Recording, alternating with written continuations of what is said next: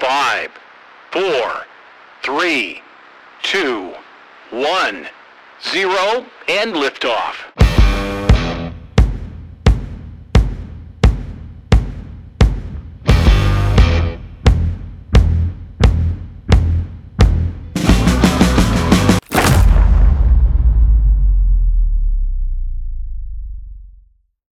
Ei muuta kuin tervetuloa Ville Maksimainen ja Juha Jumisko ja hypätään heti aiheeseen, että molemmat olleet aktiivisia polkujuoksun parissa ja pidempään, mutta kummallakaan ei taida olla juoksutaustaa ennen aikuisikää. Että mikä motivoi juoksun pari? No joo, kiitos. Tota, itse taisin aloittaa juoksun tuossa joskus 24-25-vuotiaana ja tosiaan nuorempana ei hirveästi ollut juoksutaustaa, mutta kyllä niin siinä vaiheessa huomasi, että siitä fyysisestä kunnosta pitäisi pitää huolta, että, että tota, tajus, että miten huonossa jamassa oli ja, ja aina ollut kova syömään itse, niin sitten huomasi myös, että, että tota, näin tämä ei voi jatkua, että nuoruus alkoi olla ohi, niin rupesi näkymään myös. Että, Kuulostaa tutulle. Kyllä, joo. Samaan aikaan itse asiassa kerkesin tuossa melkein kymmenen vuotta polttaa röökiä siinä, niin sitten oli hyvä aika lopetella, niin sehän lisää myös, myös tuota ruokahalua, niin siinä vaiheessa sitten, sitten vihdoin tuli, tuli järkipäähän ja, ja rupesin sitten harrastelemaan juoksua, että olin vasta muuttanut tänne pääkaupunkiseudulle, niin ei ollut niin paljon sit tuttuja, niin, niin juoksu on sinänsä helppo, helppo laji, ettei kamaa ei tarvitse paljon ja voi lähteä ovesta pihalle. Joo, mulla oli varmaan syyt aika yhtenevät Juhan kanssa, mutta sen verran tuota pitempään kesti toi pohtiminen, että mä olin jo 36-vuotias ennen kuin oikeastaan aloin, aloin liikkumaan vähän enemmän ja, ja tuossa vasta 38-vuotiaana juoksemaan. Sinne voi sanoa, että, että tosissaan. Ja tosiaan se fyysinen kunto oli mennyt aika, aika heikoksi siinä, siinä tuota opiskeluvuosien ja työelämävuosien aikana ja, ja perhettä, perhe tuli perustettua, niin, niin tuota, siinä paino oli pikkusta vajaa 100 kiloa kovimmillaan ja nyt ollaan yli 20 kiloa kevyemmissä lukemissa, vaikka, vaikka ikävuosia alkaa olla jo lähempänä 50. Eli alamäki meni hyvin ja ylämäessä oli sitten ehkä vähän tiukempaa. No ei se alamäkikään mennyt kyllä silloin, mutta nyt menee ehkä vähän paremmin. Kyllä, kyllä. Sehän on, painohan on voimaa ja miten se menikään. Joo, molemmillahan on harrastukset vähän eskaloitunut siitä ajasta ja homma on sitten vienyt vähän pidemmillekin matkoille kuin pelkästään siihen tota, peruskunnon kehittämiseen ja monen päivän kisoihin. Ja millainen tie siihen on vaadittu, että on päästy tämmöiseen ultramatkakuntoon ja ylipäätään haaveilen edes pitkistä kisoista?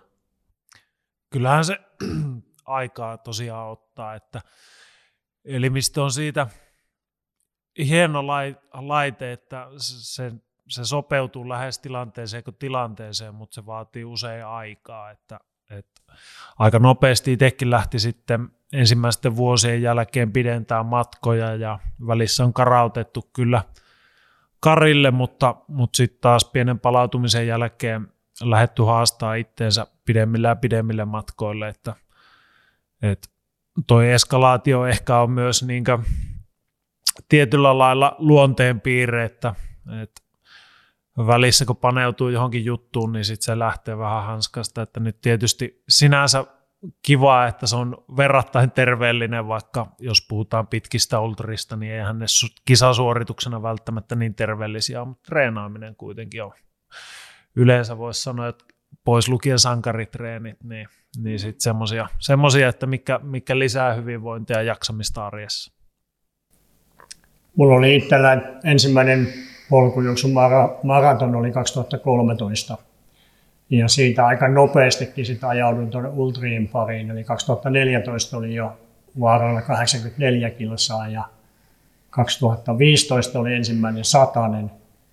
No sitten oli muutama vuosi vähän enemmän semmoista totuttautumista, että ensimmäinen satamailinen oli sitten 2017. Ja, ja nyt ollaan sitten tekemässä siirtymään tuonne 200 mailisten matkoille, eli semmoinen 7-8 vuotta tässä on mennyt mennyt tuota siitä harrastuksen aloittamisesta, että ollaan sitten näissä kaikista pisimmissä matkoissa. Ja ehkä sanoisin, että tämä on ihan, ihan siinä minimiaika, missä tuon siirtymän voi niin kuin kunnialla tehdä. Ja en, en mäkään sitä ole ihan kunnialla tehnyt. Mutta välttää isommat vammat ainakin tuona aikana. No joo, ja, ja se on tietysti tärkeää, että se niin kuin harjoitusmääriä ja harjoitustehoja nostetaan silleen maltillisesti, mutta kuitenkin systemaattisesti. Et kyllä, ne, kyllä se vaan niin kuin vuosien ja vuosien kautta tulee se, tulee se kestävyys, mitä sitten näillä, näillä matkoilla vaaditaan. Näin se on juuri. Mun mielestä se on en, niin ensisijaisesti motivaatiokysymys, että, että sinne niin pitkille matkoille voi lähteä, mutta jokainen, joka lähtee sinne verrattain lyhyellä siirtymällä, niin kannattaa ymmärtää, että se voi olla henkisesti tosi raskas ja kivulias kokemus, mutta, mutta sinänsä niin antoisa. Et vaikka itsekin on aika isoja hyppäyksiä välissä tehnyt, niin en mä päivääkään vaihtaisi pois. Että, että ne on hienoja, hienoja kokemuksia ja tunteita on kyllä päässyt kokemaan. Joo, ja monesti tuntuu, että ne kaikista parhaat kokemukset saattaa tullakin niistä hetkistä, jotka ei mene ihan niin kuin elokuvissa tai ei sinne päinkään. Ja, ja sitten, sitten tuota, niin. Niin, kyllä niitä, laji on vähän semmoinen, että niitä fiiliksiä ja kokemuksia tulee varmaan molempiin suuntiin ja ne on varmaan se keinu, keinuliike on aika suuri. Sitten kun käydään korkealla, niin fiilis on todella hyvä ja toiseen suuntaan, niin siinä voi olla, että pitkään kun on valmistautunut johonkin, niin se voi harmittaa aika pitkään, jos ei kaikki mekka puikkoihin. Näin se on justiin, mutta se on toisaalta lajin suola, että ensisijaisesti mulle tämä on kuitenkin niin kokemuksien hankkimista, että kivahan se on pärjätä ja kiva, kiva kaikki muukin siinä ympäristössä, mutta, mutta sitten se, minkä takia ylipäätänsä kisailen, niin sitten sit niinku ne kokemukset, mitä niistä saa, niin kyllä ne muistaa sit niinku läpi elämän. Ihan niin kuin Juha sanoi, niin vaikka kuinka hyvin on valmistautunut johonkin kisaan, niin koskaan ei tiedä, mitä tapahtuu. Ja, ja sitten siellä kisan aikana joutuu tekemään semmoisia taktisia valintoja, valintoja, millä sitten joko pelastaa sen kisan tai, tai tuhoaa sen kisan. Ja, ja se on se se ja sitten ne pienet hetket siellä matkan varrella, niin se on ehkä se juttu, minkä takia tätä tehdään. Näinhän se on, näinhän se on. Transpyrenees, Swiss Peaks, Spine Race, siinä on varmaan monta nimeä, mitkä ei sano kenellekään yhtään mitään, mutta siinä on semmoisia melkoisia pitkiä kisoja ja ne on aika villejä kisoja tuommoisille tasankopanttereille miksi just vuorikisat on kiinnittänyt teidän huomioon? Miksei joku tasainen maratonmatka, mikä on mukavaa ja kivoja kaupunkimaisemia? Ja... No joo, mä itse asiassa äh, itseni luokittelisin niin sanotusti yleisjuoksijaksi, että mä tykkään juosta, juosta myös niitä tasaisia ja itse asiassa niin tausta on sieltä lähtösi, että, että on juossut niin paljon tasaisen ultria ennen kuin siirryin vasta vuorille ja poluille. Et toki ensimmäinen polkuultraki on 2008 vuodelta, että on niitäkin tullut tässä tahkottua jo verrattain pitkään, mutta niin, en tiedä. Kyllä tota, ainakin itselle toi, toi niin luonnossa oleminen ja, ja sitten niin massiiviset korkeuserot ja sitten se, sit se maisema, niin se, se jylhyys, tietysti se haaste, mikä siellä tulee, että jos peilaa tuommoiseen tasaiseen ultriin, niin, niin ehkä se niin olosuhteiden vaikutus ja, ja sitten tuommoinen niin maisemallisuus, niin, niin ne on hyvin erityylisiä. Että kyllä mä tykkään noista niin vuorista, että ensimmäistä kertaa olisi äh, Swiss Alpine maratonilla semmoinen lyhyt kahdeksan tunnin rykäsy tuossa tota, Sveitsin Davosissa. Ja tota, oikeastaan sen kisan jälkeen jäin koukkuun lajiin, että kävi uudestaan siellä, mutta vielä ei niin päämatkat siirtynyt sinne, että sitten enemmänkin sit sattumusten kautta törmäsin Marinin Janneen ja, ja Janne sitten ehdotti, ehdotti yhteistä kisaa ja, ja sitten tavallaan sillä tiellä ollaan, että, että tehtiin kolme vuotta – kimpassa sekä omia reissuja että, että sit kisoja ja, ja oikeastaan sen jälkeen jatkanut noissa niin pitkissä vuorikisoissa, että, et silloin sai hyvin, hy, hyvän mentoroinnin tuohon niin vuor, vuorten maailmaan ja, ja tota, on se sitten semmoista kokemusta, mitä on, mitä on saanut sieltä niin vuodesta toiseen ja kisoista toiseen, että, että nyt kun on mennyt koronan vuoksi muutama vuosi vähän passiivisemmin, niin, niin tota, huomaa, että on kyllä tehnyt, te, tehnyt mieli vuorilla ja tehnyt niin mieli lähteä vähän pidempään reissua tekemään, mutta katsotaan, ehkä nekin tulee tulevaisuudessa taas. Nälkä kasvaa. Kyllä. Se on. Just näin. Joo, tota, aikanaan tuli reissattua tosi paljon maailmalla niin kuin työn puitteissa ja, ja silloin vuoria tuli ihailtua sieltä hotelliikkunoista ja lentokoneesta ja, ja aina, on, aina mulla on ollut semmoinen tietty kunnioitus ja, ja kaipuu niihin maisemiin ja, ja tuota, ehkä silloin kävi mielessä, että olisipa joskus jos semmoisessa kunnossa tai ja se osaisi, osaisi semmoisia asioita, että pystyy tuolla vuorella liikkumaan ja, ja nyt sitten tämän polkujuoksun kautta on, ensimmäisen kerran kävin ehkä vuorijuoksuksi ää, luokiteltavassa kisassa 2016 tuolla Kanarialla. Ja, ja siellä nyt ei lumihuippuja nähnyt, mutta isoja korkeuseroja kuitenkin ja, ja, ja vuoristoista maisemaa. Ja, ja, ja sitten siellä tuli myös semmoinen että juttu, että mä niin kuin pärjäsin niissä olosuhteissa itse asiassa paremmin kuin mä pärjään vaikka nyt Suomen polkujuoksukisoissa.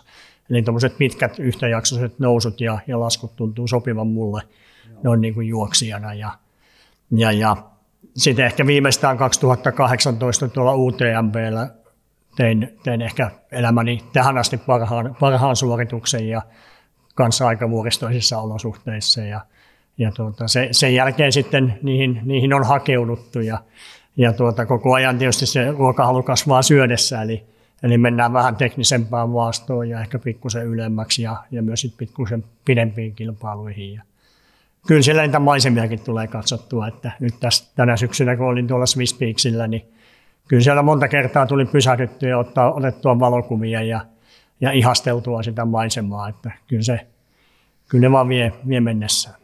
Se on pitkän kisan hyvä puoli, että siinä voi pysähtyä, ei tarvitse tuijottaa välttämättä sitä yhtä kahta sekuntia. Että niin, se on just näin. Ja sitten oikeastaan vielä, vielä senkin lisää, että jos niin tasaisen ultria, mitä itsekin juossut, niin niissä usein se kello käy vähän niin tiiviimmin. Sitten kun mennään vuorille, niin se tavallaan semmoinen niin kuin, se ei ole ehkä ihan niin hektistä, ainakaan itsellä ollut. Et tietysti kärki tekee, tekee tiukkaa, tiukkaa analyysiä siitä, että voiko, voiko hetkeksikään pysähtyä, mutta tavallaan tällä tasolla vielä, niin se on kuitenkin sitten semmoista, että siellä on aikaa, aikaa ottaa. Mutta niin kuin Ville sanoi, niin oikeastaan se myös sama kokemus itsellä, että, että sitä, se, se tavallaan kannustaa tekemään, jos kokee, että on niin verrattain hyvä jossain ja se ei tarkoita sitä, että olisi mitenkään absoluuttisen hyvä, että kyllä tässä aika paskoja ollaan molemmat, että, että tavallaan se, se kokemus, että hei, tämähän meni tosi paljon paremmin, mitä,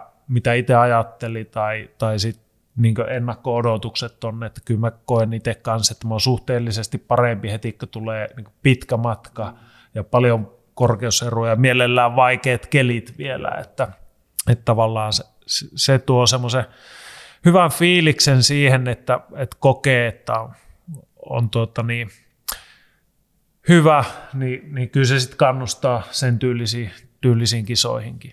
Niin siinä varmaan ihan tämmöinen luontainen ihmisen, Kyllä. ihmisen vaisto, että hakeutuu niihin olosuhteisiin, missä niin kuin viihtyy ja mistä, mis, mis, mitkä tunteet on niitä omia vahvuuksia.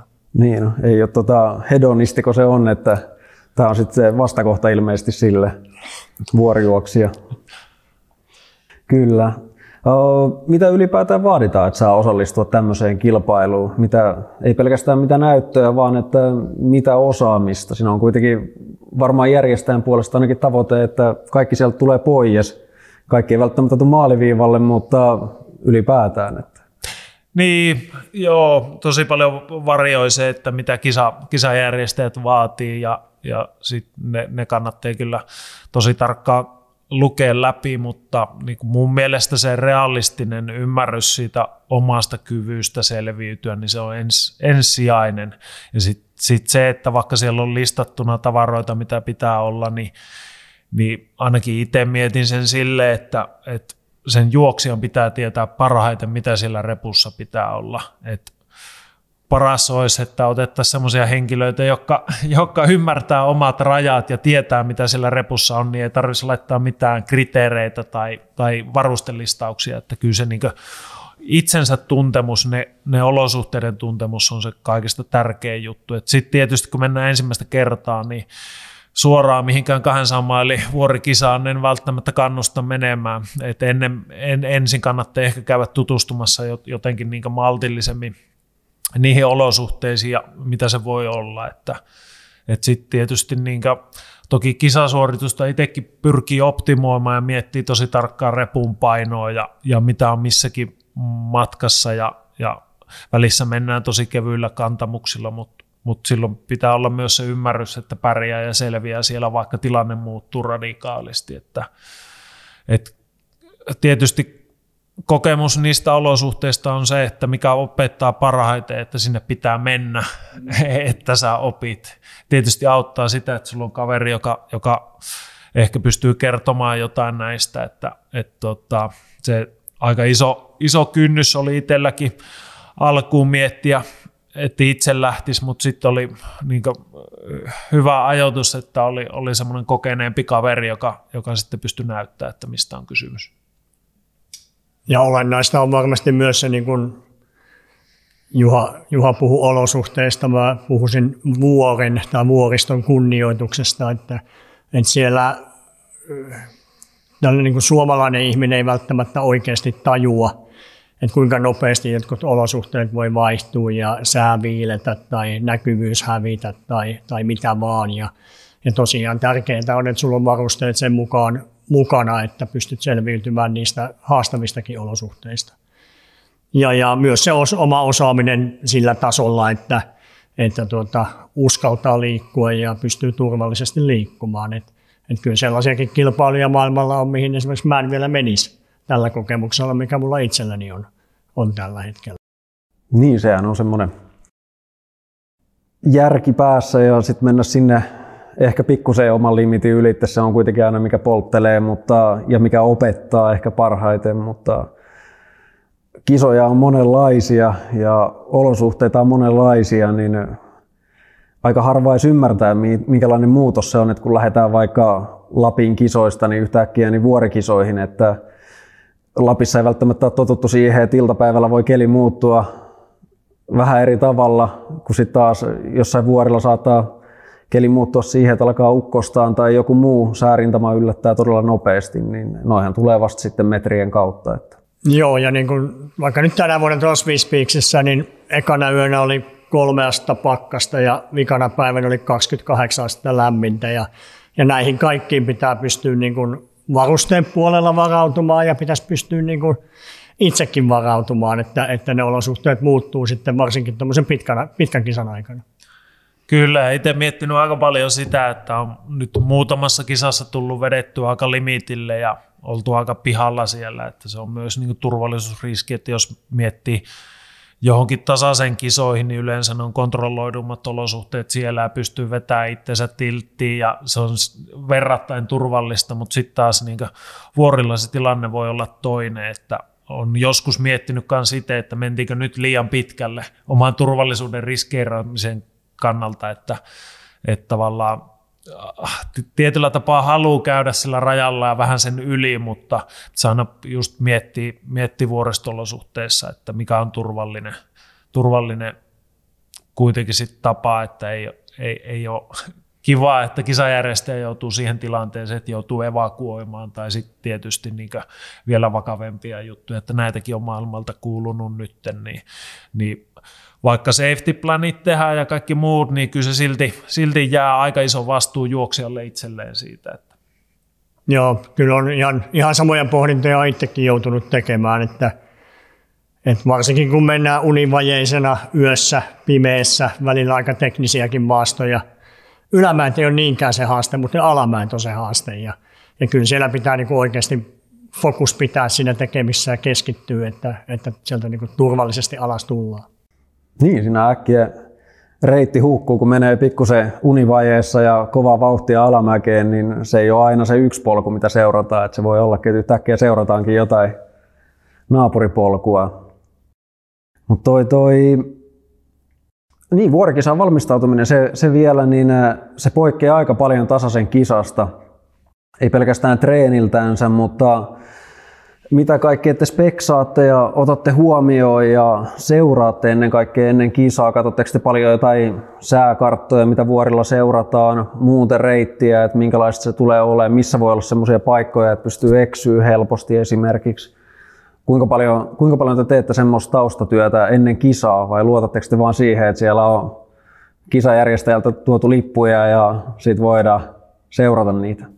No välissä on tullut luotettua niihin lippuihinkin ja hirveästi ei ole tullut skautattua, mutta nämä niin pisimmät vuorikisat, niin me ollaan itse asiassa tehty niin, että yleensä samana kesänä ollaan käyty mestoilla. Eli, eli sitten tavallaan etukäteen jo käydä vähän skauttaamassa, että, että harva näistä kolmen ja vielä pidemmistä vuorikisoista, mitä itse on tehnyt, niin on ollut täysin oudolla reitillä, että kyllä se on hyvin tarkkaan katsottu, että mitä missäkin on, käyty profiilit läpi ja, ja tota, kylät läpi ja kaikki melkein palvelut, mitä siellä on saatavilla, niin läpi ja sitten sit mietitty, mietitty sitä, että mistä sieltä pääsee pois, sit, jos tilanne vaatii. Ja sitten yleensä käyty tosiaan kesällä siellä alueella, että et, et jossain niin PTL, mikä on tämä UTMP kisaviikko pisin setti, missä joutuu myös vähän suunnistamaan, niin kisakartat tuli silloin vanhaa hyvää aikaa, kun itse siellä pyörin, niin verrattain myöhään, mutta just sen verran ajoissa, että kerkes käymään, katsoa jonkun osan sitä reittiä, niin, niin ties kuitenkin sitten ehkä ne niin kriittiset paikat sieltä, että, että miten, siellä, miten siellä mennään ja mikä on niitä niin vaaran paikkoja, että päivänvalossa kun käy, käy kattelemassa, niin sitten uskaltaa paremmin mennä sinne sekoilleen pimeälläkin. Mutta Voi painaa kaasupohjassa siinä vaiheessa. näin. Mutta kyllä mä aika paljon kattelen myös noita sää, säätiedotuksia kelejä, että se on semmoinen tyypillinen, mitä tehdään ultrapiireissä, että siellä niin F5 käy tarkkaa, että katsellaan kaikki palvelut ja mietitään se keli ja sitten niin hyvin tyypillistä myös noissa pitkissä on, että niitä kysellään sitten matkan varrella, että onko tilanne muuttunut, että onko tulossa jotain. että oh, kertaalle on yksi kisa keskeytynyt lumi, tulevan myrsky- ja lumisateen vuoksi ja sitten, no ukkosen vuoksi ei ole yhtään keskeytetty, mutta kyllä näitä kannattaa miettiä sitten varsinkin vuorilla mennään, niin nämä harjanteiden läheisyydet just näiden ukkosten vuoksi, niin muutama omalla reissulla on ollut aika jännittävä tilanne, mutta sitten niin kisassa tietysti niin myös tavallaan luottaa siihen, että kyllä niitä myös keskeytetään sitten, jos se tilanne menee niin pahaksi, että, että, että tota, sillä on todella isoja riskejä, mutta, mutta joo, Pystyykö sitä kisa-aikana hyvin seuraa? Saatteko, te, saatteko tietoa puhelimeen, kuuluuko puhelin ylipäätään siellä vai tarvitsetko aina odottaa, että päästään jonkun kylän lähelle? Ja... Järjestäjät antaa sitä informaatiota myös niin kuin huoltopisteellä esimerkiksi sääolosuhteista, ainakin jos siellä on jotain tämmöisiä radikaaleja muutoksia tulossa. Niin. Aivan. Se on ehkä just se, että se puhelin ei, ei toimi joka paikassa, että sitten sit, niin noissa vuorikisoissa, missä on itse ollut tuossa Alpeella, niin siellä on yleensä sitten myös refugeita, että näitä mm. vuoristomajoja, mistä saa siis myös tietoa, että sitten jos tilanne on näyttänyt siltä, niin on, jos vastaantulijoita on myös, niin sitten yleensä nämä on niin tavalliset vaellusläpät, että mistä tulossa, mihin menossa ja mikä keli. Että. Kyllä, tuohon ennakkovalmistautumiseen vielä sen verran, että aika, aika samat, samat kuviot mulla kuin Juhallakin, että, että sitten se reitti, reittiin tulee tutustuttua ja katsottua niin kuin ne potentiaaliset huoltopaikat ja life baseit läpi ja tehtyä semmoinen karkea pläni, että millä tavalla yrittää sen niin kuin kisan, kisan vetää läpi. Ja sitten yksi semmoinen pointti on myös ne varusteet ja kisan aikaiset pakolliset varusteet. Et siinä on aika isoja eroja näissä pitkissäkin kisoissa, että, että esimerkiksi tuolla, tuolla Swiss Peaksissä niin sulla oli pakollisia tavaroita ehkä joku 3-4 kiloa, nyt tammikuussa on menossa Iso-Britannian tuonne Spine jossa ei oikeastaan alle seitsemän kiloa repulla pääse liikenteeseen, jos laskee nesteet ja energiat mukaan. Niin sitten taas niin omassa harjoittelussa pitää ottaa se huomioon ja, ja tehdä niitä pitkiä harjoituksia sitten sillä kisapainoisella repulla. Koska siinä on aika iso ero, meneekö seitsemän kilon reppuselässä tai kolmen kilon reppuselässä tuolla pitkin, pitkin maita ja mantuja. Sehän on hyvä, kun ottaa semmoisen syksyn massakauden, seitsemän kiloa lisää ja treenaa läpi ja sitten sinne jouluaikaan, niin vähän herkistelee ja tiputtaa sen pois. Se on niin helppoa aina jouluaikaan pudottaa sitä pois. Tuota, se ei ole kuitenkaan ihan sama, sit kun se on tuolla harteilla se seitsemän kiloa. Niin jotenkin se tuntuu paljon painavammalta kuin tuossa Joo, navan, me, navan ympärillä. Meillä on semmoinen metodi tullutkin, että train high, compete low. Joo, kyllä. Niin pyöräilystä tuttu. Eikö Jan Ulri ollut semmoinen, että saattoi tulla kymppi lisää, kun oli harjoituskausi? Se on tota, nykyaikaisessa ammattiurheilussa ehkä vähän harvinaisempaa, mutta se on onneksi Suomen polkujuoksuskenessä vielä sillä hyvä, että niitä ammattilaisia on onneksi sen verran vähän, että ei tarvitse ressata niin Se on justiin näin. Joo, ja mitä pitempi matka, niin sitä, sitä tukevampi jatka, näin se menee. niin aivan, kyllä, kyllä. Tuota, minkälaisilla varusteilla sinne kisaan sitten lähdetään? Uskaltaako ottaa kaikista kevyintä sadetakkia mukaan vai tarviiko olla jotain vähän järeempää? Kisasta riippuen varmaan, mutta... No mä voisin ehkä alo- aloittaa, kun tässä nyt toi aika akuutisti pohtinut tuota varustusta tuonne Spine Raceen ja toi Englannin talvi, tammikuuhan on tunnetusti oikein ihanaa aikaa, eli siellä, siellä on, on enemmänkin sääntö kuin poikkeus, että sataa, ja sitten kysymys on vaan se, että kuinka kovaa tuulee siihen kaveriksi. Ja, ja mulla esimerkiksi lähtee kolme eri, eri kuori, kuorivaatekertaa sinne, eli lähtee tällainen niin kuin hyviin olosuhteisiin ihan keveimmästä päästä oleva alle 200 grammanen kuoritakki, ja, ja, ja sitten lähtee semmoinen väli, välimallin kuorivarustus, ja, ja sitten sitten tuota, raskaimmat takit, tai raskain tämmöinen monsuunitakki on sitten tämmöistä Core, Coretex Activea oleva Montane, Montane Fleetti, joka on jo aika paksu itse asiassa noin niin kuin juoksutakiksi. Mutta kaikkein on varustauduttava, koska siellä voi oikeasti, mä olin 19 siellä 180 kilsan kisassa, 31 tuntia oli se kisan suoritus, niin siitä 30 tuntia satoja tuuli. Se on vielä räntäsateena, kun se tulee, niin se menee kevyesti kuoritakista aika hätäseen läpi, tai se kondenssi alkaa tuntua niin pahalle, Joo, että... Kyllä, ja sitten se, se, tota, se tuuli oli nimenomaan, siinä oli pahimmillaan yli 30 metriä sekunnissa se tuuli, ja se heitti mutkin kaksi kertaa selälleen, siis semmoinen tuulen puuska. Et kyllä se on, se on sitten jotain ihan ääriolosuhteita. Toki tuolla, niin jos se sattuisi ylhäällä vuorilla, niin se olisi täysin hengenvaarallinen keli. Mm, että tuolla Briteissä se on vähän, ollaan vähän tämmöisillä tasaisimmilla, tämmöisillä niin kuin tunturin omaisilla maastoilla, että siellä ei, siellä ei se ongelma ole sellainen, mutta sääolosuhteet, ne, niihin pitää tutustua, mitä sieltä voi tulla ja, ja kamat pitää olla sen mukaan, koska se on oikeasti, oikeasti sellainen, se on täys showstopperi tuolla esimerkiksi painissa, jos sulla on liian kevyet kamat. Sä et, sä et voi selvitä sitä kisaa läpi. Näinhän se on. Justi näin. Itsekin, mulla nyt on useamma painoisia takkeja käytännössä sitten rikalavoilla, että sitten täytyy miettiä sitä niin tarkkaan, että mikä siellä on repussa, että, että silloin jos aurinko paistaa ja näyttää siltä, että keli, keli pitää, niin, niin sitten voi vetää se 100 grammasen sinne mallin vuoksi, jota ei tarvitse käyttää. Että yleensä se kevein takki on se, että mitä ei tarvitse koskaan käyttää. Sitten sit jos vähänkään näyttää siltä, että riskiä, riskiä siihen huonon kelihuonomiseen, niin, niin sitten sit vaan painavampaa, että, että mulla on myös sitten tota korekamaa on, on mukana yleensä, jos tulee huonot kelit ja sitten vielä usein niitä kerroksia vetää alle reilusti, että se lämpö pysyy, että sehän se, ehkä se ongelma on, että kaikesta tulee jossain vaiheessa läpi. Sitten se, että silloin jos, jos se matkan teko loppuu, niin sitten se kylmettyminen on fakta, että pitää, silloin kun keli huonoinen, niin on hyvä ottaa vähän vauhtia poissa ja varmistua siitä, että pystyy etenemään tasaisesti ja se lämpö pysyy päällä. Että, että sitten tietysti noin niin var, varpaat ehkä pysyy aika hyvänä juostessa, jos ei loskassa tarvitse tarpoa, mutta, mutta sitten niin kädet on ja sormet on se seuraava, että et silloin jos ko, oikein kovat kelit tulee, niin näpit on ollut aika, aika pahassa kunnossa itselläkin välissä tuolla, että sitten taas niin hanska-arsenaalia ja sitä, sitä vedenpitävää kerrosta sinnekin on ihan hyvä saa. Joo, toi on aika jännä, jännä just se, että, että kyllä näitä niin kuin oikein ymmärrettyjä lyhempiä vuorokauden kisoja voi vetää sortsilla ja teepaidalla ja ei ole, ei ole isompia ongelmia, vaikka se aika viileitäkin. Mutta sitten kun olet siellä kolmantena yönä, yönä ja lähestyy nollaa ja, ja se ei, ole enää, ei pysty pitämään semmoista tehoa siinä suorituksessa, niin sitten se ei ole yhtään liioiteltu, että sulla on merinokerrasto ja, ja väli, välifliiset ja, ja vielä kuoritakki päälle ja silti saattaa kylmää. Että se on, se on jännä, miten tuo ihmisen kroppa toimii. Sitten sulla on siinä energiavaje päällä, mikä sekin aiheuttaa sitä kropan, kropan viilenemistä. Niin hmm. Se on kaikkein tärkeintä on, että sitä tavaraa on, on riittävästi mukana.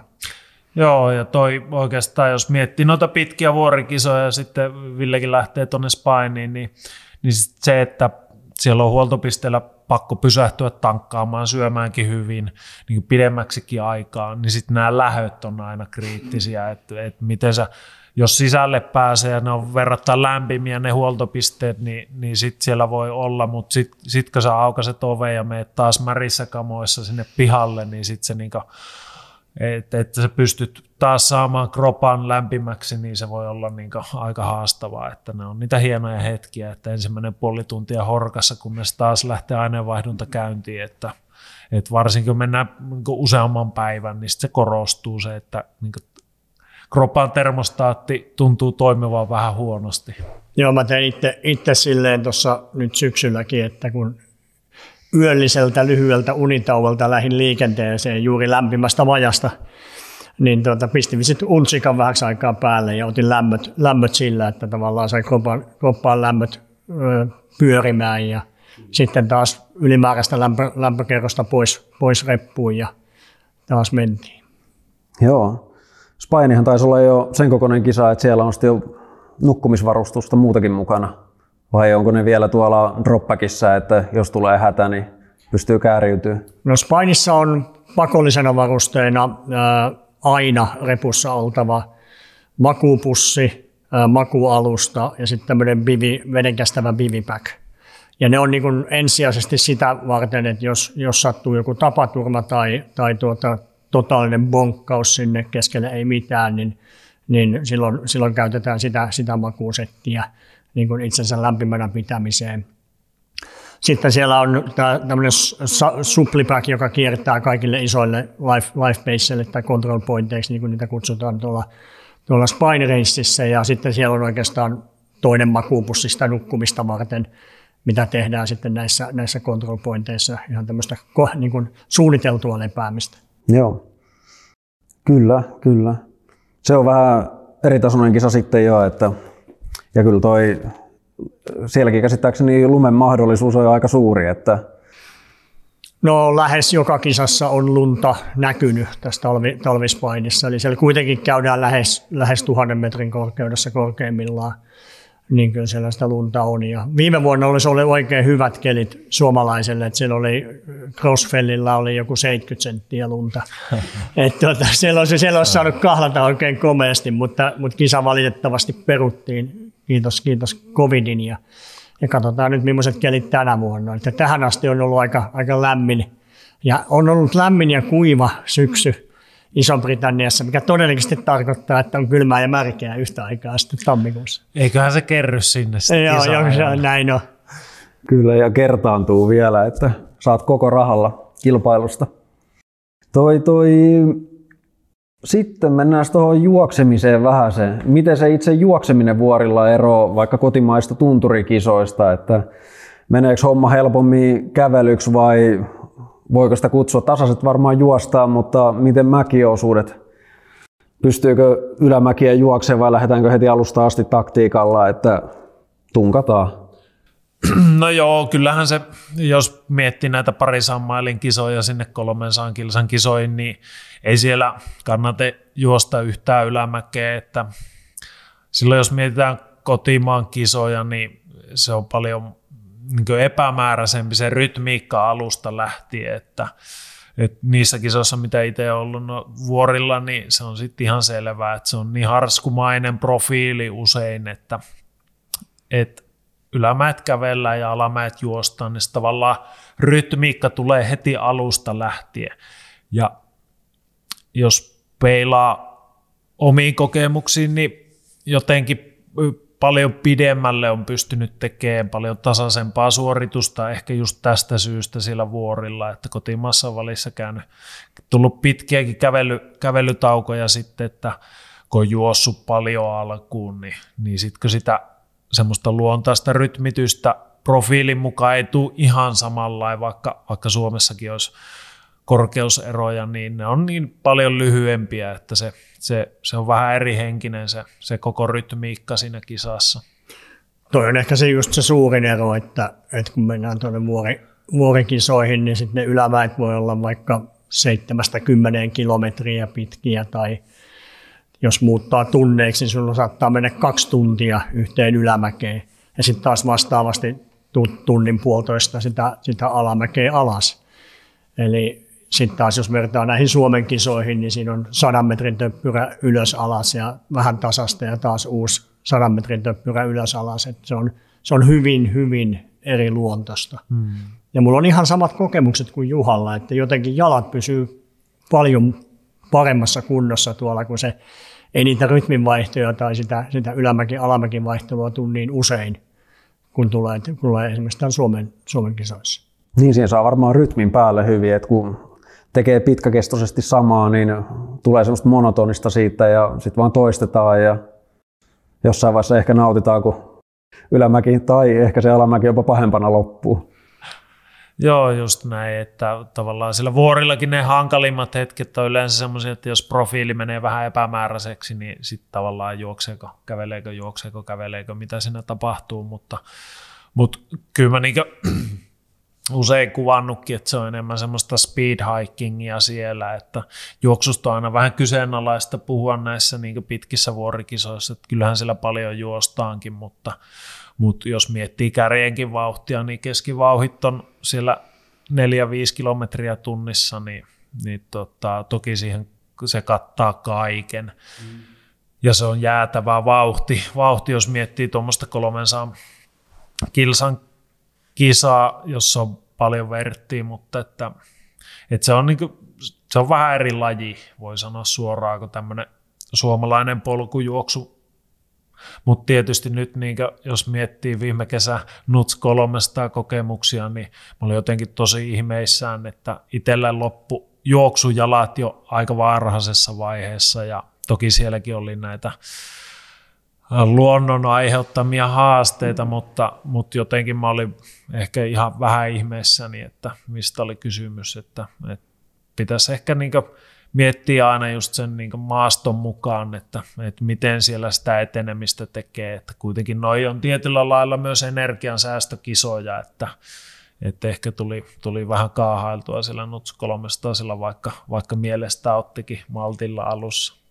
Niin se voi olla, että toi kivikko, kivikko mitä vuorilla on, niin se tuo semmoista tiettyä rauhallisuutta ja tasaisuutta ja ehkä vähän hyvässä hengessä hidastaa sitä meininkiä. Sitten taas tuommoinen, että kun on hyvää hiekkabaanaa tarjolla, niin varsinkin se upottava osuus, niin se voi olla yllättävän raskasta ja se varmaan saattoi konkretisoitua muutamallekin viime kesänä. Että.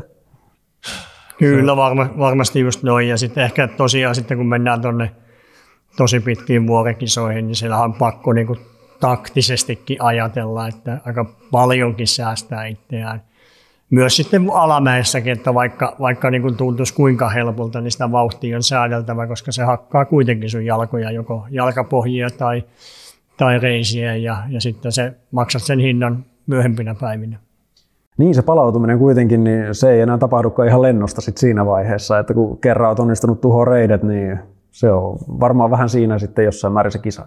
No on se tosi vaikea palautua, jos, jos sä hoidat niin ensimmäisen vuorokauden aikaa hirveän domsit itselle, vaikka tuota, niin pienen, pienen unipätkä otat johonkin ja sitten ne alut on tietysti aina vähän jäykkiä, mutta kyllähän kroppa lämpenee siihen, mutta tavallaan harjoittelussa pitää sopeuttaa lihaksisto siihen, siihen niin lihaskestävyysvaatimukseen, mitä se alamäki sitten, että, että ylämäkehän periaatteessa pääsee aina. Et vauhti tietysti vaihtelee ja sitten kun sä oot väsynyt, niin sit se on todella hidasta, mutta mut se niin alamäki voi loppua siihen, että sun jalat on niin huonossa kunnossa, että et kerta kaikkiaan enää pysty juoksemaan lihaksiston puolesta alas tai, tai jänteet tai mikä tahansa muu, että, että se on ehkä, ehkä se haaste. Tos, niin kuin miten, miten tuollaista sitten voi treenata näissä näissä oloissa, kun ei kuitenkaan treenilenkkeinä voi tehdä mitään sadan mailin rykäsyjä, tai en ainakaan minä voi, niin, niin esimerkiksi nyt, nyt Spainiin, niin mulla on tuossa muutamakin viikonloppu tulossa, että aloitan sen perjantai-illalla kolmen neljän tunnin harjoituksella.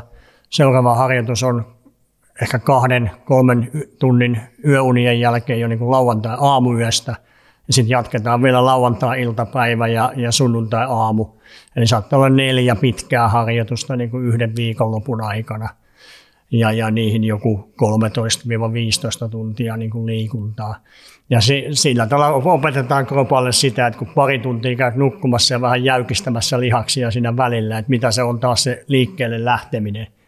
Että kyllä ne on niitä kaikista haastavimpia hetkiä, niin kuin Juha on jo monta kertaa viitannut, että kun lähdetään huoltotauolta tai, tai unitauolta liikenteeseen, että miten se, miten se kroppa saadaan niissä toimimaan. Niin ja varmaan mieli saadaan toimimaan, se niin. on varmaan tavallaan jos olette kisassa eka kertaa siinä tilanteessa, että se tuntuu aivan kamalalta, niin sitten se, se niin keskeyttämiskynnys ja muu on siinä aika iso, että, että niin itse pidän noita niin just tämän tyylisiä sankaritreenejä tai sankariblokkeja just niin henkisesti merkityksellisinä, varsinkin silloin, jos sitä tavallaan kisakokemusta, missä näitä samoja piirteitä on ollut, niin ei välttämättä vielä ole, että, että sit jos sä oot kisannut paljon ja näitä, tämä on niinku tuttua hommaa, niin sen, sen merkitys henkisesti on paljon pienempi, mutta tietysti kyllä se niinku, jos itse miettii omaa treenaamista, niin usein tehdään talvihommia, ihan niin, niin sanotusti perushommia ja sitten kun kisa lähenee ja kesä tulee, niin, niin sitten yleensä on pyritty käymään sillä alpeella ehkä olosuhteisiin niin sopeutumassa korkeaseen ilma-alaan ja sitten siihen, siihen tota,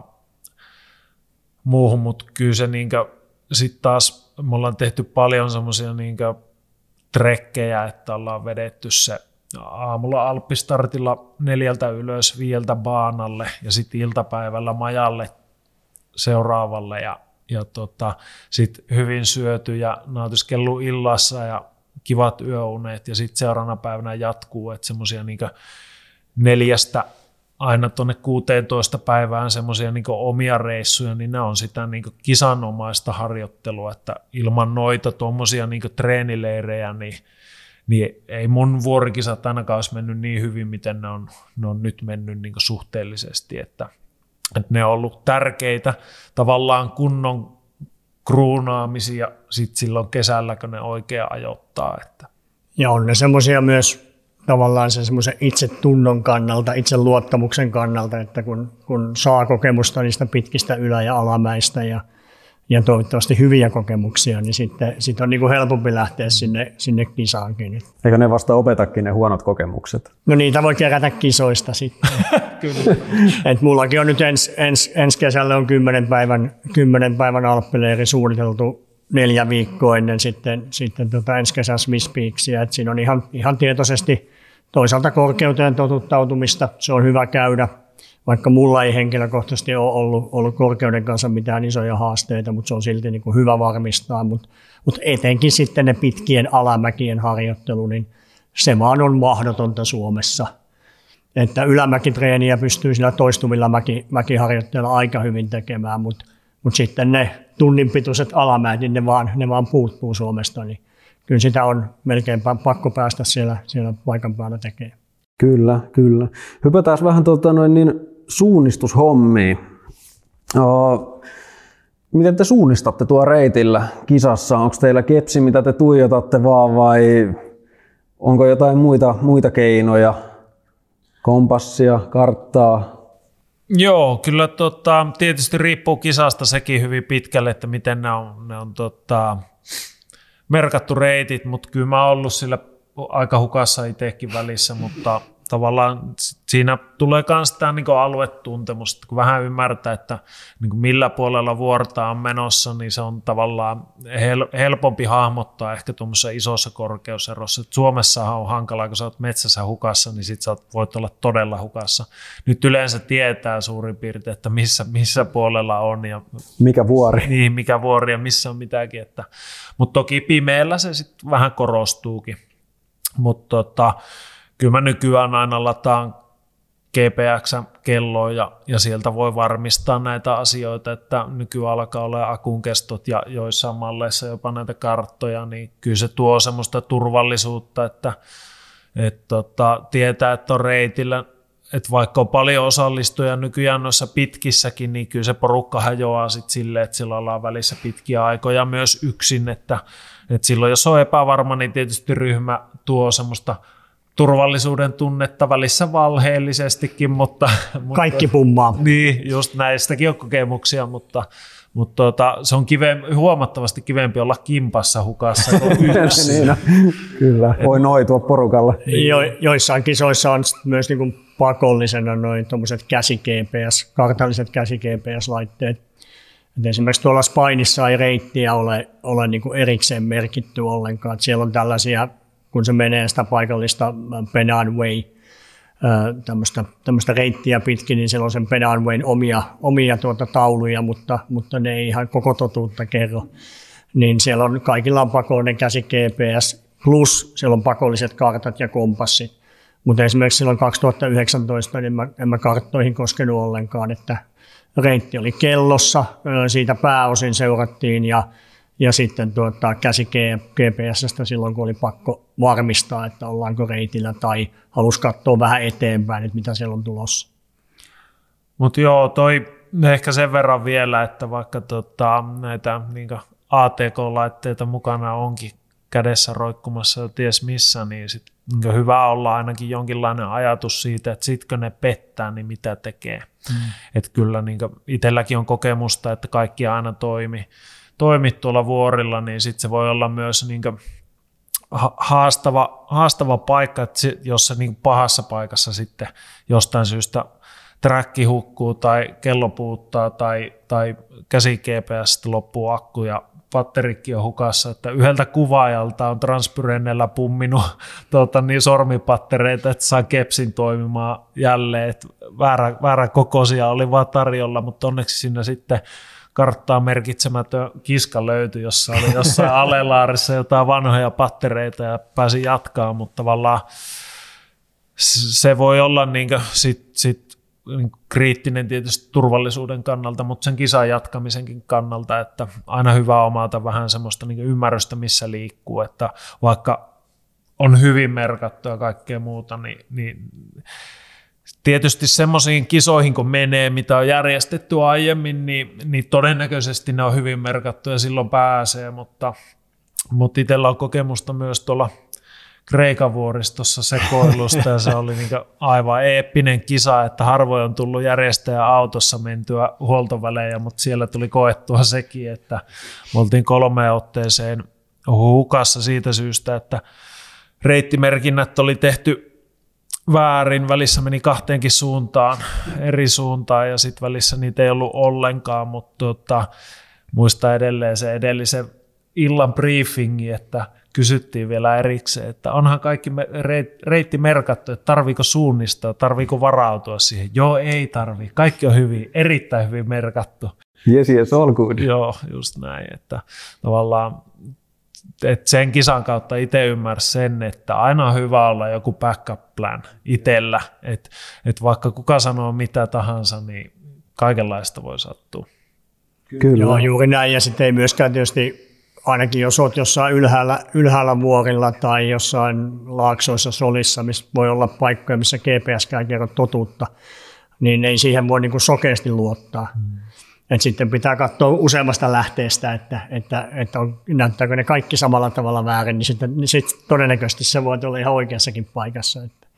Mutta joo, siinä on useampia eri vaihtoehtoja. Tietysti on jotkut niin pitkätkin kisat on myös ihan merkittyjä, niin kuin esimerkiksi tuo Swiss Peak, se oli tosi hyvin merkitty, että keskimäärin 50 metrin välein oli, oli tuota lippuja koko se, koko se reilu 360 kilsaa ja mitä nyt ei lehmät ollut syönyt, muutamassa paikassa oli lehmät pöllinyt kaikki merkit ja sitten piti katsoa kellosta, että missä mennään, mutta, mutta niitä on hyvin erilaisia kisoja. Toissa kisoissa osa sitä juttua on tosiaan myös se, että sun pitää itse huolehtia sitä navigoinnista. Seikkailullisuutta, vähän lisää siitä. Niin.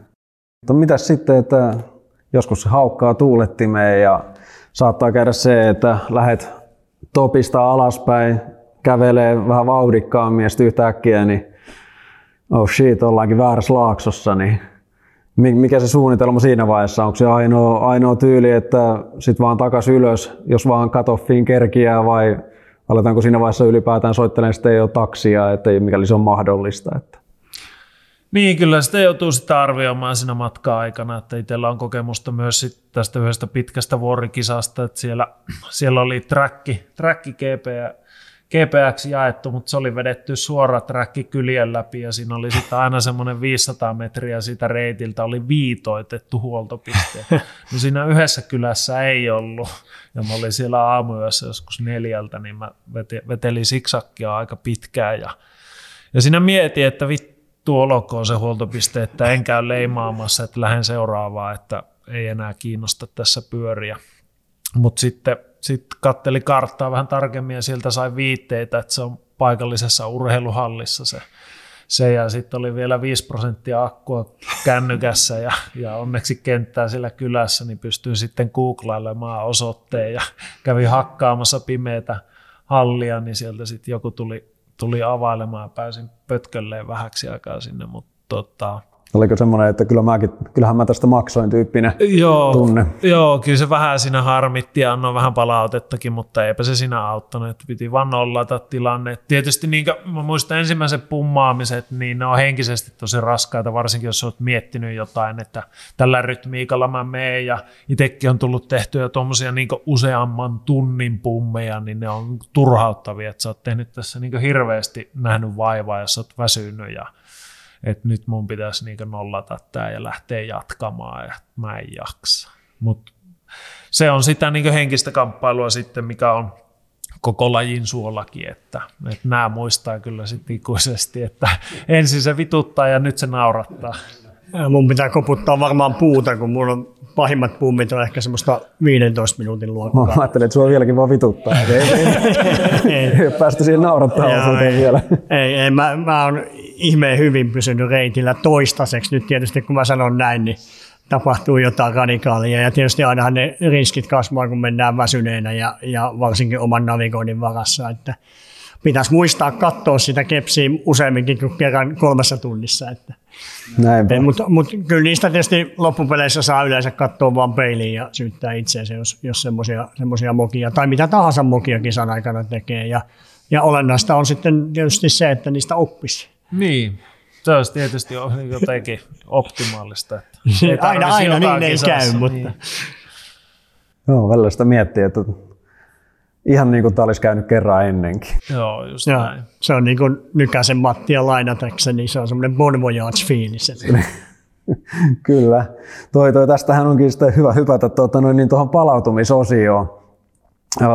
Mites palautuminen tämmöistä monen päivän kisasta? Se ei, se ei tapahdu ihan, ei päivässä eikä välttämättä ihan viikossakaan. Ja tästä nyt Villellä on hyvin monenkin näköistä kokemusta viime ajoilta, mutta mennään vaikka eka, että ylipäätään, miten se palautuminen käynnistellään ja onko siihen aina joku sama tyyli? No, joo, mulla on tietysti ollut tuossa vähän pitempikin palautumissessio sessio tuosta syyskuusta, syyskuusta takana, kun, kun tosiaan tuossa Swiss päättyi vähän ennalta ää, tai aikaisempaa niin tavo- tavoiteltua aiemmin ja, ja tuommoisen lämpöhalvauksen siellä sain ja – ja sen perään vielä vähän jalat tulehtui ja pidempi, pidempi antibioottikuuri siihen, niin, niin totta kai se, se niin kuin vaikutti siihen palautumiseen ja sen palautumisen pituuteen. Ja mulla meni siinä oikeastaan kokonaisuutena semmoinen kuutisen viikkoa ennen kuin voin sanoa, että pääsin taas niin kuin harjoittelun päälle. Ja, ja jonkun verran vieläkin, vieläkin sitä hintaa maksetaan niin kuin lihaksiston, lihaksiston väsymisen ja, ja vähän sen pienien selkäongelmien myötä – mutta ehkä jos, jos nyt unohdetaan tuommoiset, että kisassa sattuu jotain, että kisa menisi hyvin ja, ja tuota, puhutaan tuollaisesta sadan tunnin kisasta nyt vaikka, niin kyllä, siinä niin kuin ihan raaka fakta on, että ensimmäiset pari viikkoa niin, niin on ihan, ihan lepoa ja, ja sitä lihaksiston huoltoa ja kropan huoltamista ja antaa sille myös sille e, e, e, hermostolle lepoa. Ja sitten vasta niin kuin hyvin maltillisesti kevyen liikunnan kautta kokeilemaan, että mitä se kroppa ottaa vastaan. Kyllä, onko se toleranssi kuitenkin kasvanut tuossa matkan varrella, että kun kisoja on tullut paljon, niin ehkä on saanut jotain. Toki ikä tuo siihen semmoisia pieniä muuttuja, kun emme kukaan varsinaisesti nuorennuta tästä, niin se on varmaan se palautuminen on pykälä ehkä hitaampaa, mutta onko siihen tullut jotain toleranssia kuitenkin, että ehkä siihen niin kuin keho oppisi tietyn tyyppistä kisoista palautuun pykälän paremmin? Joo, kyllä aivan ehdottomasti, että jos miettii ensimmäisiä ultrakisoja, niin aika tosi rikki sitä tuli oltua ja todella pitkään niiden jälkeen, että ainakin itsellä on niin suuresti nopeutunut se sekä lihaksiston että hermostu, hermoston, että sitten niin vielä tuo korvien väli palautuminen. Että kyllä ne on kaikki nopeutunut ja sitä vaan niin monttu auki katto kokeneempia silloin ensimmäisten kisojen jälkeen, että miten noin voi kävellä, miten on niin kisan jälkeen ja sitten se huomaa, että nyt kun tekee itse kisaa, vaikka se menisi putkeen, vaikka olisikin jalkojen kanssa ongelmia, niin ei siitä niin viikkotolkulla enää tarvitse palautella niin ehkä, ehkä ne ensimmäiset kisat. Että mä muistan tämä ekaan pitkä vuorikisan, niin Petellä 2011 se oli tosiaan elokuun lopussa, niin siinä joulun kohdalla alkoi semmoiset puutumistunteet ja tunto palautumaan varpaisiin sitten lopulta, että kyllähän mä olin lenkillä käynyt siinä välissä, mutta tavallaan aika isoja jumitiloja ja en tiedä kai sieltä jotain voi niin yhteyksiä katketakin sitten hetkellisesti, että tavallaan vaihtelee tietysti, että miten se kisa meneekin, mutta, mutta mulla on aika sama kuin Villeellä, että parisen viikkoa yleensä menee juoksutonta noiden pitkien kisojen jälkeen, että saatan jotain liikuntaa tehdä, mutta, mutta en mä juoksemaan mielellään lähde. Yleensä on suunniteltukin sille, että ei ole kiire lenkille, että sitten kun alkaa maistumaan, että mä oon enemmän ja enemmän semmoisen, se, semmoinen niin motivaatioihminen, että joudun peilaamaan aika paljon, että kiinnostaako tämä enää ja, ja mikä olisi semmoinen, mikä kiinnostaisi, että, että tavallaan ehkä siksi vähän polveilee myös, että minkä tyyppisiä kisoja ehkä, ehkä taas tulee tehtyä, että täytyy miettiä, noin pitkät on jotenkin niin raskaita kisoja, että jos sinne lähtee puolikkaalla motivaatiolla tai palautumattomana edellisistä. Et joku on tietysti semmoisia, että ne tykkää siitä, että ne tekee niin viikasta toiseen kisoja, mutta mä en itse Luka Papi. Niin, niin, esimerkiksi. Ja sitten on näitä muitakin kotimaisiakin esimerkkejä, että joka toinen viikko tehdään 300 kilometrin vuorikisaa, mutta mä en niin henkisesti tosi raskasta, että jos fyysisesti palautuskin, niin ei se mulla menisi varmaan se motivaatio sitä kautta se niin mielekkyys siihen tekemiseen, että on kuitenkin ensisijaisesti sitä niin hyvinvointia itselle, vaikka se vähän ihmeelliseltä kuulostaakin, mutta semmoista niin oma juttu, mitä tekee ja mistä saa paljon, niin sit se, että jos se menee niin vaikeaksi ja semmoiseksi, että ei tiedä, että ei tämä kiinnosta paskaakaan, niin sit voi pistää pillipussia ja miettiä jotain muita harrastuksia. Joo, kyllä se näin on. Toista palautumista vielä sen verran, että ihan, ihan samat kokemukset mulla on Juhan kanssa siitä, että tämmöiset niin normimatkan, puhutaan vaikka sadan kilsan tai 100, 160 kilometrin kisasta palautuminen, niin kyllä se nyt, kun on sitä, niitä jo muutama, muutama tehtynä, niin kyllä se on aika paljon nopeampaa kuin se, kun se silloin ensimmäisistä kisoista oli. Että, että tuota, sitten tietysti nämä, kun mennään tämmöisiin ihan – ihan äärisuorituksiin, eli siitä vuorokaudesta useampaan vuorokauteen, niin niitä myös pitää niitä matkoja ja palautumisaikoja sitten kunnioittaa, eikä lähteä leikkimään, leikkimään liian, liian aikaisin sitten uusilla harjoitteluilla. Joo, et mäkin yleensä pääsen sitten aika hyvin lenkkeilemään, mutta jotenkin sitten niinku semmoinen aika kevyenä yleensä pidän sen alun ja sitten odottelen, että semmoinen imu tulee siihen. Et joskus on yrittänyt puskea vähän, mutta huomaa, että niistä harjoittelusta ei ole sitten hyötyä, että, että tuntuu, että niinkä saa tehtyä treenit, mutta tuntuu, että se superkompensaatio sieltä jää puuttumaan, että se ei kehity se homma, että viikosta toiseen samanlaista, että, että joskus on kokeiltu sitäkin ja, ja sitten on niin parempi vaan antaa aikaa ja, ja sitten tehdä vähän rennommalla asenteella niin kauan, kun sitten tulee taas se palo ja tuntuu, että kroppa alkaa toimia. Joo, ja se on aika jännä, että sen niin kuin kyllä huomaa sitten, kun se, mm. se aero, niin kuin valmentajaani lainatakseni aerobia alkaa tarttumaan. Niin, niin just näin. Niin tota, se, se, niin kuin, se saattaa tapahtua sitten ihan niin kuin yhdessä viikossa se muutos, että, että siihen asti se on ollut semmoista päänhakkaamista karelämmäntyä ja sitten yhtäkkiä niin kuin se suorituskyky rupeaa nousemaan ja tosiaan sitten se vaikuttaa hyvin nopeasti siihen henkiseen mielialaan myös, että, että niin sitä jää niin kuin odottaa niitä seuraavia harjoituksia, että, että, että tulee, tulee sitä motivaatiota. Niin, sen verran tuota, niin tästä voi ehkä, ehkä lukujekin rivien välistä, että jos miettii näitä pitkiä kisoja, niin kyllähän ne syö helposti sitten sitä kuntopohjaa, että, et, niin ensin treenataan hulluna ja sitten kevennellään, sitten vedetään tosi raskas kisa ja sitten ollaan puoli vuotta otetaan rennosti ja sitten kun on hyvä syömään, niin tulee vielä 10 kiloa tosiaan lisää, niin sitten tavallaan aina kampeaminen uudestaan siihen niin vireeseen on, on oma sounsa, mutta mut tavallaan niin kyllä mä uskon, että keho kyllä viestii myös, että se tarvii sen, että, että sitten taas niin hyvä syö ja juo hyvin. ja mukavaakinhan se on. Näin se on kyllä se, kai välillä tarvii sitä elämästä nauttiakin ja kyllähän niistä vuorikisostakin kai nautitaan, mutta se on osa siitä nauttimista sitten jälkikäteen. Just näin. Kyllä. Toi, toi, mikä sellaisia muita intressejä teillä on vuoriin? Me kerittiin tuossa pikaseen juttelee ennen tätä, että ilmeisesti Juhalla ainakin on vähän noita talviintressejäkin tullut tähän. Kerropa vähän, että...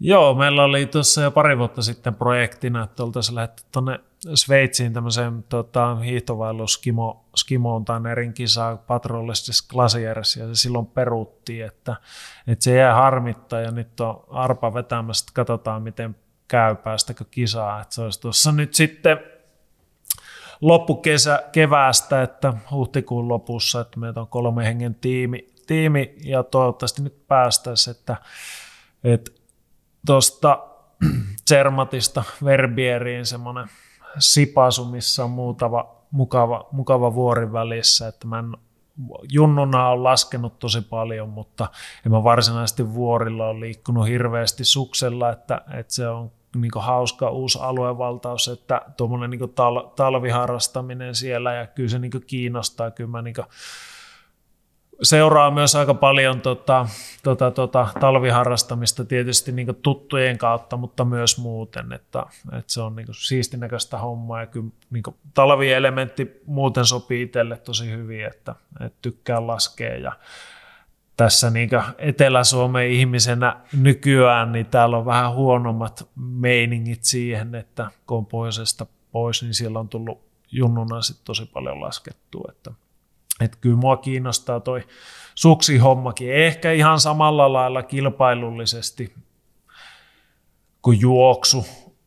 tota, mutta mistä sitä tietää, että mihin tämä elämä vie se on ainakin hyvä aloitus suoraan tuommoiseen niin sanotusti terävään päätyyn, että löysät pois ja lähdetään kerralla isoon kisaan. Joo, toi... toikin on oikeastaan sama kuin tässä juoksupuolella, että on tosi kiva, että on niin kokeneempaa porukkaa, kenen kanssa lähtee, niin on sille turvallinen ja, ja helppo lähteä, että samalla saa sitten niin suoraan myös aika hyvää kokemusta siitä, että mitä, mitä se vuorilla liikkuminen on ja minkälaista se on, että, että sinänsä kun ymmärtää vähän sitä sielun elämää, mitä siellä on, niin, niin sit, ja, ja on kuitenkin sen verran laskenut, että tietää, että pystyy siellä niin ei ole ihan niin, niin, niin, niin herkillään niissä, niin, niissä jutuissa, niin sitten tavallaan pärjää siellä varmasti ihan hyvin. Sitten tietysti on semmoinen kisa, että mikä on järjestetty aivan viimeisen päälle turvallisuusolosuhteiden puolesta, niin sinänsäkin on helppo lähteä.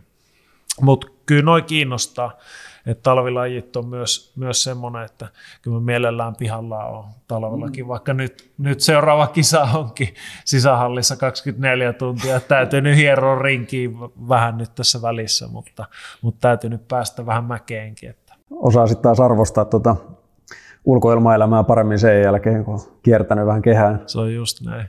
Ja mä oon, mä oon itse tehnyt paljon, paljon murtavaa hiihtoa ja, ja lasketellut myös en ole nyt toistaiseksi vielä tuohon skimo-hommaan niin kuin, niin kuin tota, sotkeutunut. Se on ehkä ollut enemmän tämmöinen ajankäytöllinen asia, kuin, kuin etteikö se kiinnostaisi.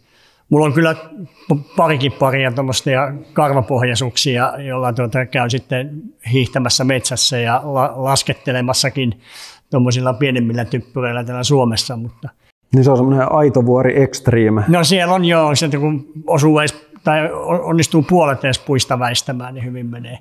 niin tuota, on niitä käyty, käyty keräilemässä itse ja muutamankin männy ympäriltä, mutta, mutta se, on, se on ihan mukavaa hommaa ja mä tykkään, se on niinku mukavaa vaihtelua sitten tuohon niinku treenimuotonakin, että tuolla Itä-Suomessa, mistä on kotoisin, niin tehnyt sellaisia viiden, seitsemän tunnin niin kuin vaelluksia noilla, noilla tuota, oakin sukseilla ja ne se on tosi mukavaa hommaa, mä tykkään. Ja, ja miksi ei jonain kauniina päivinä sitten sitten tuota mennä tuonne tonne muorillekin. Et tietysti isona, isona kaverina, näin niin kuin painavana kaverina, niin saattaisi sopia jopa paremmin kuin tuo juokseminen, mutta, mutta tuota, aina välillä nämä elämän realiteetit tulee vastaan ja, ja talvi, talviajalla on tietysti aika paljon työ, työelämä ja, ja perhe-elämä vie, vie tuota aikaa, niin ei ainakaan toistaiseksi ole vielä, vielä noihin hommiin lähtenyt.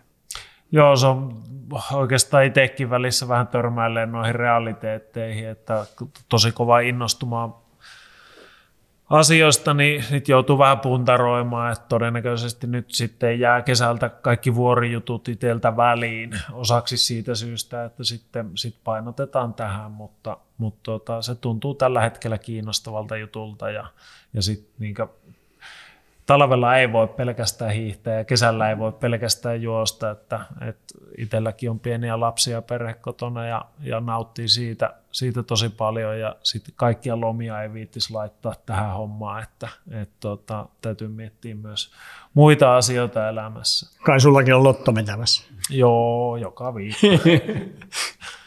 kyllä, kyllä.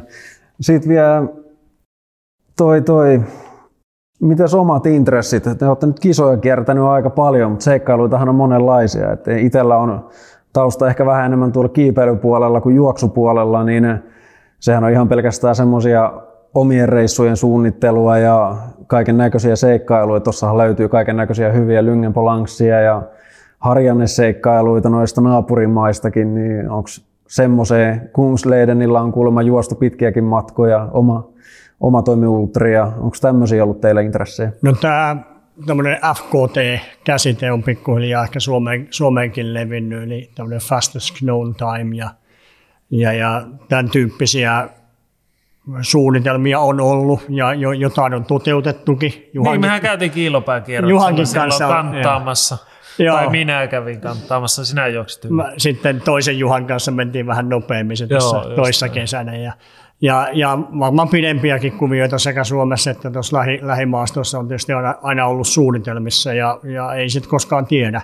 Et kyllä mua niin kuin kiinnostaa joskus, joskus isona vaikka joku, joku tuota Appalachian Trail tai, tai PCT tai, tai sitten Uudessa-Seelannissa koko Uuden-Seelannin läpikulkeva polkureitti, mutta siinä on se pari juttua, että pitäisi ehkä voittaa siinä lotossa ja, ja ottaa, ottaa yksi vuosi sapatti, sapattivapaata, että että asioita pystyy, pystyy tekemään, mutta kyllä mä uskon, että se, se ehkä vielä yleistyy niin kuin täällä polku- ja vuori, vuorijuoksupuolella. Ja esimerkiksi se reitti, minkä Juha meni Pyrenneillä kisassa, niin sitähän voi mennä niin kuin tämmöisenä omana juttuna, oliko tämä GR, GR10, GR10 joo, siinä Ranskan joo. puolella, ja Itali, eikö tuolla Espanjan puolella menee 11 ja sitten vielä Hauteroten välissä, että siinä olisi kolme reittiä heti, että voi linkata kaikki putkeen, kun saa lomat kuntoon. Niin, niin. Siis kyllä. kyllä näitä on ja se voi ollakin, että kun tavallaan se pahin kisahuuma on ää, niin kuin poltettu, niin, niin, niin sitten, sitten ehkä se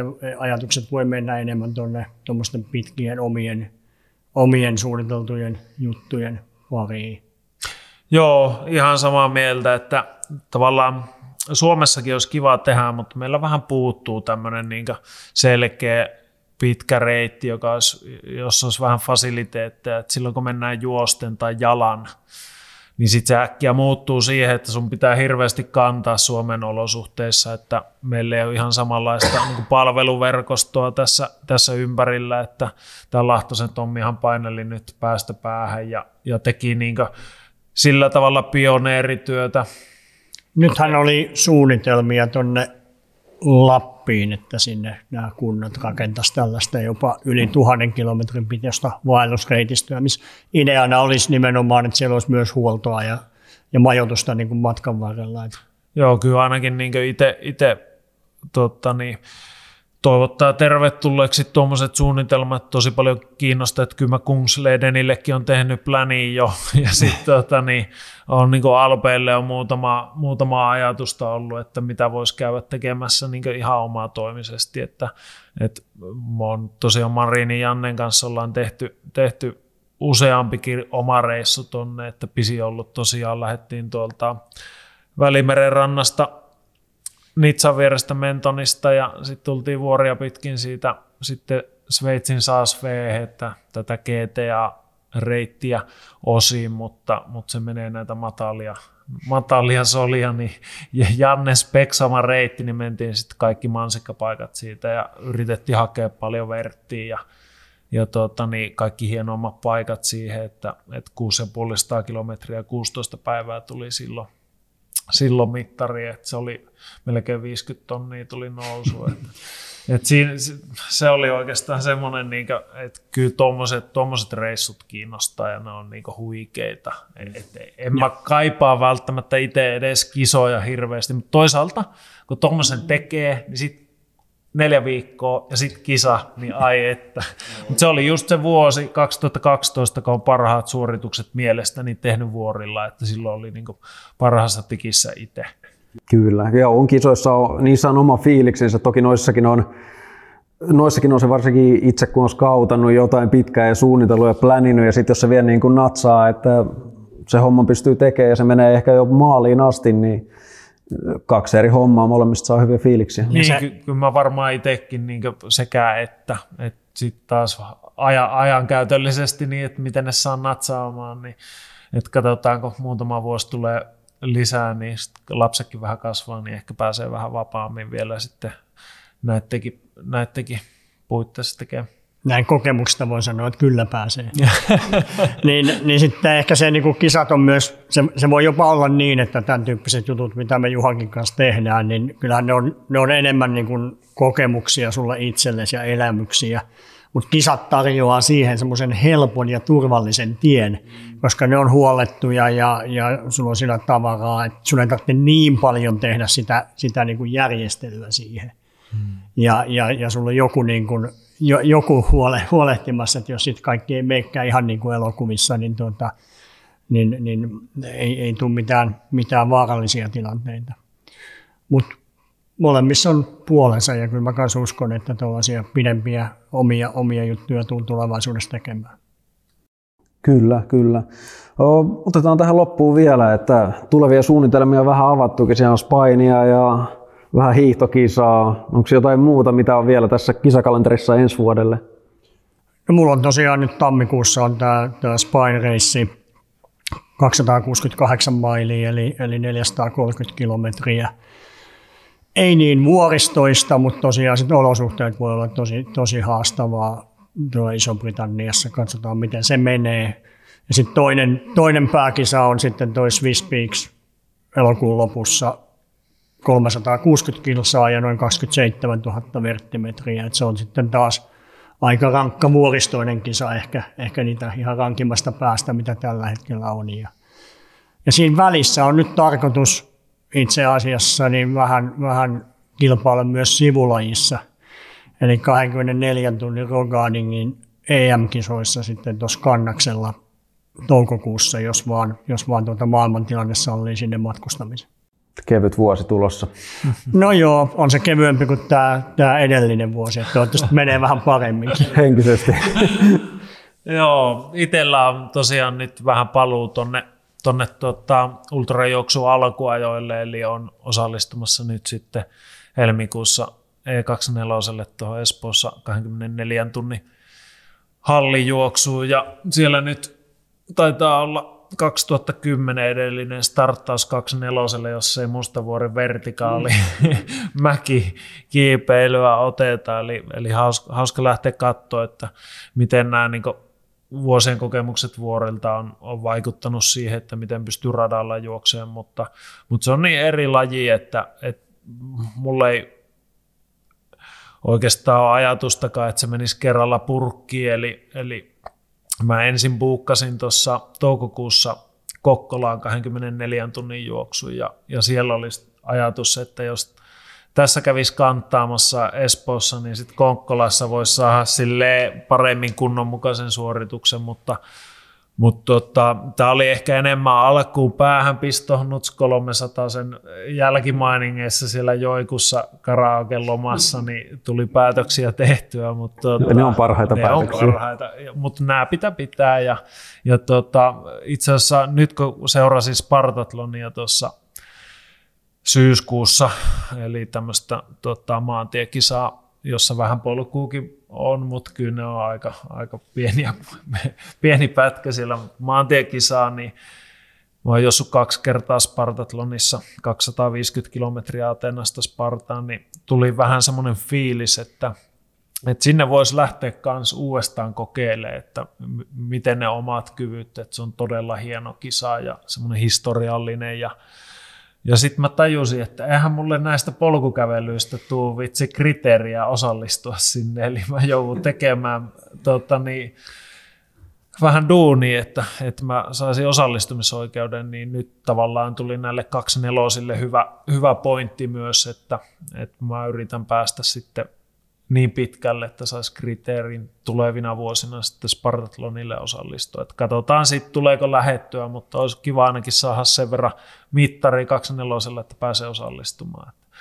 Mutta tosiaan hiihtokisa kisa on tulossa, että se on enemmän semmoinen itselle reissu ja semmoinen fiilistelyreissu, mutta mulla on itse asiassa toi niin loppukesä vielä auki, että mä en ole oikein osannut päättää vielä tähän asti, että mi, mi, mitä siellä on. että todennäköisesti tosiaan skippaan noin vuorijuoksuhommat nyt tältä tulevalta kaudelta, että, että tietysti tuolla on niin noin backyard-konseptin kisat ehkä semmoinen, mikä siellä tällä hetkellä on eniten, joka, joka kiehtoo, että varsinkin tuo 24 tunnin juoksu, juoksu saattaisi tukea myös aika hyvin sitä, että, että katsotaan nyt vaan, että mihin kisaan sitten menee ja tota, toi Nuuksio Backyardi tulee mulle ainakin liian nopeasti, että joko loppukesästä jotain kisaa sitten lähettyvillä, että ne on ajankäytöllisesti kanssa ehkä kuitenkin vähän helpompia kuin nuo vuorikisat. Niin, mitä se maailmanennätys nyt olikaan, 84 tuntia. Niin. Että jos, jos rupeat sitä paljon parantelemaan, niin lähestytään jo tonne, tonne Torin ja Swisspeaksin aikoja. Joo, no täytyy olla realisti ja miettiä, että mihin asti pääsee. Tietysti tota, niin, kaikki on mahdollista ja hyvää päivää, että mä oon kaksi kertaa startannut backyardille ja toisella loppu osallistujat muut kesken, mutta tuota, toisella kertaa sitten huomasi, että miten raakalaji on kyseessä, että et sä tarvitko yhden isomman ongelman ja se oli siinä. Että siellä ei ole aikaa reagoida, että sä et voi vetää kahden tunnin breikkiä ja miettiä, että mitä teet, vaan sun täytyy heti hoitaa hommat. Jos et pysty, niin sit sä oot ulkona. Kyllä, kyllä. Kiitos Ville ja Juha. Kiitos, Kiitos. oikein paljon.